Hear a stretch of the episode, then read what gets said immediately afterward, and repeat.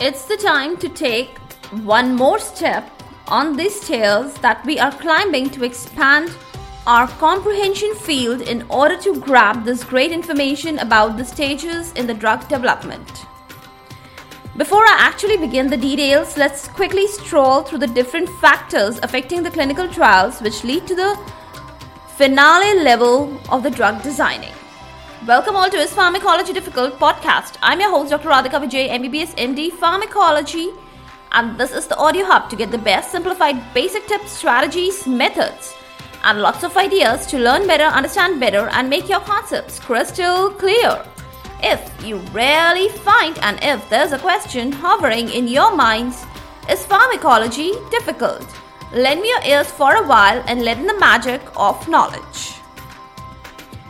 Well, among the different factors that affect the clinical trials, the first one on our list is the knowledge of the ever changing nature of different pathologies.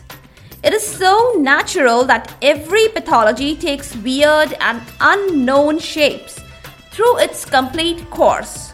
Only after the complete and detailed knowledge of all these variety and changing features of the disease amongst a large enough group of people or patients for satisfactory duration that will only ultimately shape up the final course of the clinical trials.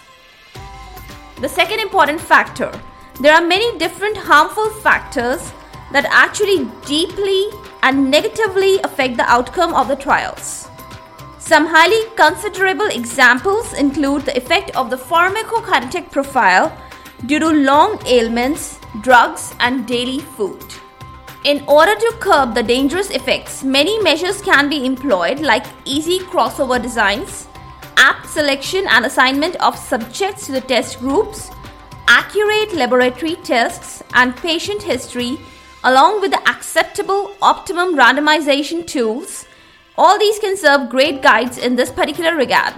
Study of genetic variations, along with trial guides, the individual responses to a certain drug, these can also help a lot. Though there is a lack of study owing to the legal strains, etc., but it's a well established fact that the pharmacokinetic profile is well designed by gender, age, and pregnancy factors. Hence, its apt and perfect knowledge can minimize many important unknown and known risks. The third important factor is the different types of bias. While testing, the medical supervisors they are actually doing their job well. The patients in the test group they equally exhibit great response and a well expected up to the mark physiological and biochemical response is observed if tried for a placebo intervention. Now let me interrupt. A quick tip. What is a placebo? I know you know. Let's revise. Any inert substance which promises to mimic a true medication, intervention, and results like physical results of the medication, etc. Even it can lead to some of the biochemical and physiochemical changes.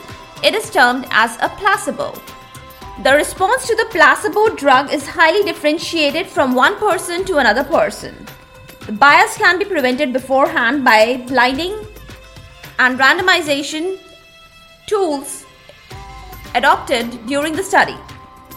Compliance of the patients with standard protocols, a process which is also known as adherence. I repeat, adherence is the proper compliance of the patients along with the standard protocols. It should be taken into consideration while the studies are ongoing.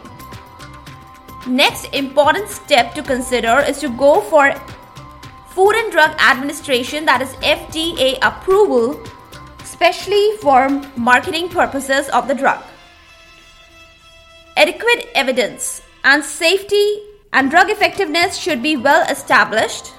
FDA performs drug supervision and regulation. And for your kind information, what do you mean by saying a safe drug? A safe drug means a drug which is free from all the serious side effects. Now is the right moment that we should enter the field of the clinical trials. Let's get an overview, a little pre knowledge before we enter the main field. It's a step when the drug is preferably apt for the study in the humans. The clinical trials, they are systematic data generating study conducted in the humans in order to intensify the details of therapeutic and harmful drug effects. Ultimately, they target the safety and the efficacy of the drug. The first and foremost step is to claim and verify an investigational exemption for new drug. That is also known as investigational new drug application. That is capital IND application. It is properly filed with FDA a good information source to know are the components of the IND that is investigational new drug application it generally consists of the details of the drug makeup and its source secondly details of the manufacturer and the chemical makeup.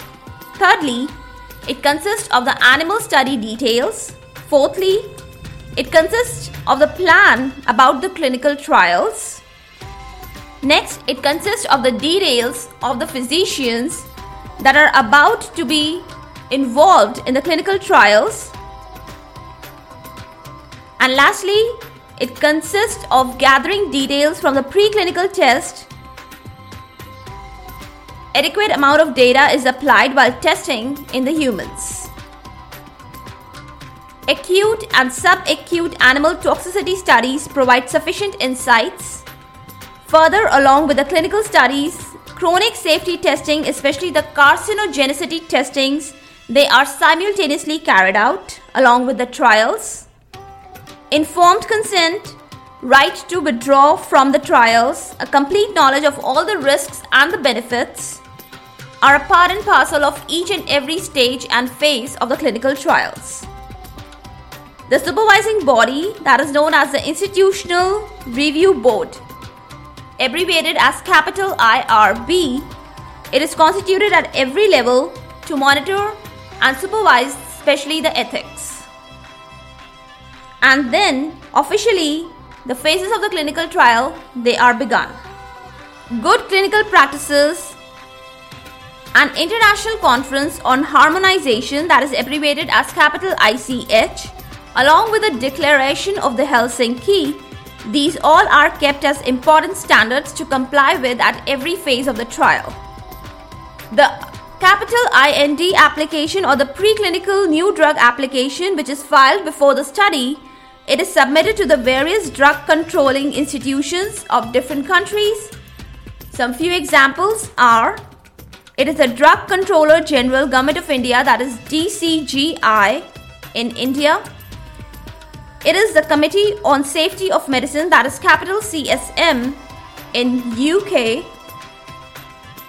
And we all know it's Food and Drug Administration that is FDA in USA.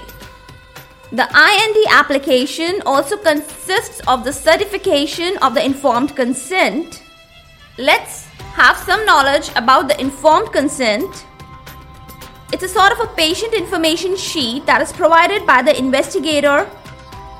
It can be given in physical sheet form, it, it can be conveyed verbally in the language that is to be understood by the patients or the test subjects.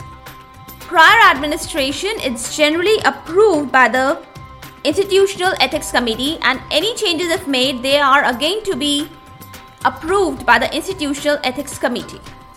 Say, in case the subject is not able to view or listen to the informed consent, the patient is a disabled patient or a mentally ill person, then there should be a legally authorized acceptable representative, abbreviated as capital LAR, who can actually take the consent and sign the consent in place of the disabled subject.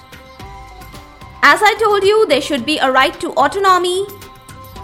That is, the subject has a full right to accept or deny the participation in the particular test.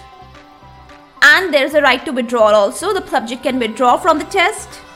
There should be a thorough, detailed patient information sheet or the informed consent. It generally consists of the all the details of the test, the possible risks, the possible harms, the possible benefits, the duration of the test, All the details of the methodologies should be conveyed very well to the patient. A promise of confidentiality should be done to the patient. If there is some expected payment, as far as the trial are concerned, it should be done to the patient.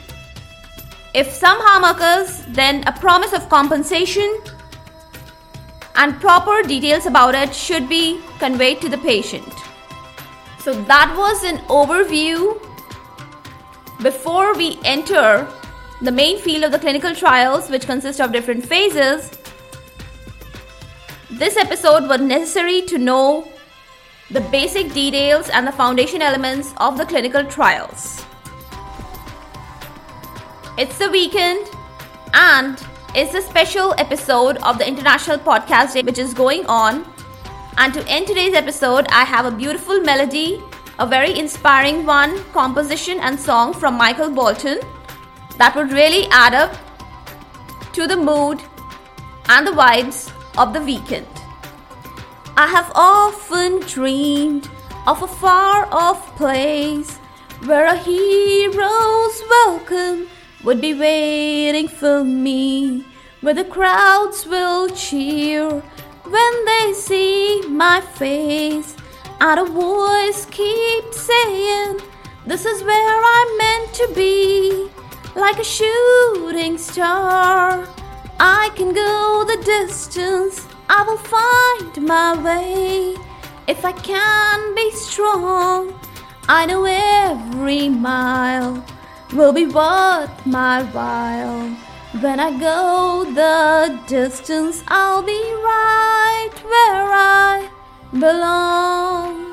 That's it. For all the updates and latest episodes of my podcast, please visit www.pharmacologydifficult.com, where you can also sign up for a free monthly e newsletter of mine. It actually contains a lot of updates about medical sciences, drug information updates, and my podcast updates also. You can follow me on different social media handles like Twitter, Insta, Facebook, and LinkedIn. They all are with the same name is Pharmacology Difficult. If you're listening for the first time, do subscribe and follow whatever platform you are consuming this episode. Stay tuned. Do rate and review on iTunes, Apple Podcast. Stay safe, stay happy, stay enlightened. Thank you.